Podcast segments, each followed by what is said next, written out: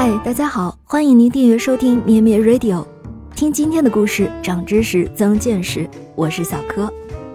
今天是八月六日，在一六二三年的八月六日，乌尔班八世登上教皇宗座。但是这与我们今天要讲的日心说背后的故事又有什么关系呢？提到日心说，我们想到的难道不是哥白尼、伽利略吗？原来。乌尔班八世在任红衣主教时，与伽利略是好朋友。他一当选新教宗，伽利略就感觉打开科学之门的机会来了。事情果真如伽利略料想的一样吗？我们知道，日心说是哥白尼在临终前发表提出，后来布鲁诺因为支持哥白尼的日心说而被绑在十字架上活活烧死。一六一六年的时候。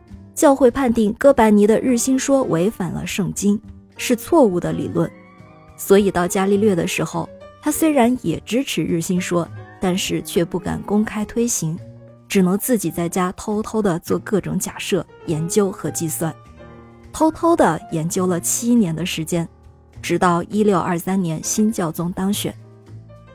这位乌尔班八世在当教皇之前就非常爱好天文数学。把伽利略看成是老师，所以啊，伽利略也认为他一定会支持开明的力量。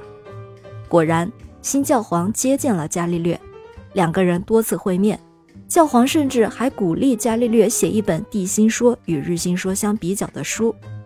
当然，前提呢是不能明显的说地心说是错误的，只能把日心说当成一种可能性去研究，而且还得确认教会的权威。承认只有教会说的才算数。虽然有一系列的限制和条件，但是伽利略还是决定抓住机会，立刻就动手写了一本书，叫做《关于托勒密和哥白尼两大世界体系的对话》。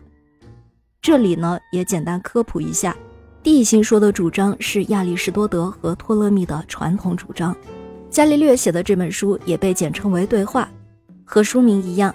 伽利略采用了对话聊天的形式来写这本书，并且设定了三个虚构的人物，把想要表达的科学理论藏在这三个虚构人物的对话当中。他认为这样写作非常安全，即使有观点和教会的立场不合，那也是虚构人物说的，怪不到他伽利略的头上。结果，《对话》这本书一出版，立刻引起了轰动。乌尔班八世本来觉得这书没什么问题，但是他身边的保守派却发现，书里代表地心说的角色呀，名叫辛普里西奥，这与意大利语的大笨蛋是谐音。这个辛普里西奥在书里的讲话常常自相矛盾，被另外两个人嘲笑。这不是伽利略故意嘲笑地心说，故意嘲笑维护地心说的教廷吗？受到保守派的压力。乌尔班八世只得下令传唤伽利略到罗马接受审讯。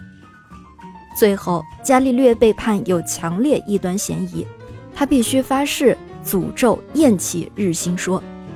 另外，他被判终身软禁在家，《对话》一书也被查禁，他其他的著作被查封，而且不准再写新书。于是，伽利略在后面的日子里都是在监禁中度过的。但是伽利略在被监禁期间，又把他在力学方面的成就用三人谈话的形式写成关于力学和位置运动的两门新科学的对话一书。这本书成为了现在运动力学和材料力学的创始论著，所以伽利略也被称为现代物理学之父。在伽利略去世的前四年，他的双目完全失明，在最后的日子里，他遭受了发烧和心脏病。于一六四二年去世，享年七十七岁。